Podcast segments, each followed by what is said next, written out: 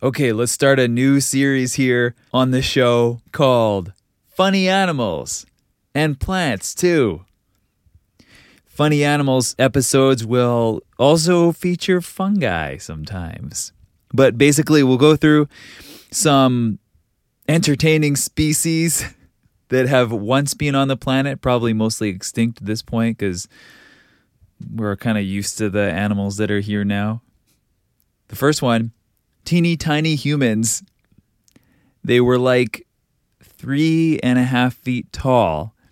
They lived in the tropical rainforest on an island in what's now Indonesia.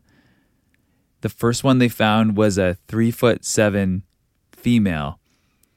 So the average, I looked this up, so the average Canadian or American female is that's about 1.5 times taller. They're about 1.5 times taller than these teeny tiny humans. And they, the tiny ones, they look otherwise kind of proportional. So if their depth and width are proportional to the average female adult now, that means they would have been one third the size of us. Uh, they also found teeny tiny little tools nearby in the cave where they lived. Tiny stone knives things for cutting their meat, one third the size of our cuts of meat. One of the theories on why these folks were so small is that they ended up trapped on this island and the pickings were slim, so the smaller ones were more likely to survive.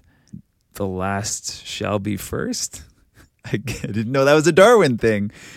Anyways, so some scientists wanted to name this creature Homo hobbitus, like hobbits, and also the estate of J.R.R. Tolkien told a New Zealand scientist that he had to stop using the word hobbit in promoting his lectures. Cause that shit ain't free, man. Hopefully, you enjoyed this first episode of Funny Animals and Plants, too. And uh, if you didn't enjoy it, let me know. Regardless, good luck with all of your affairs. Thank you for listening and I'll be back with another one tomorrow.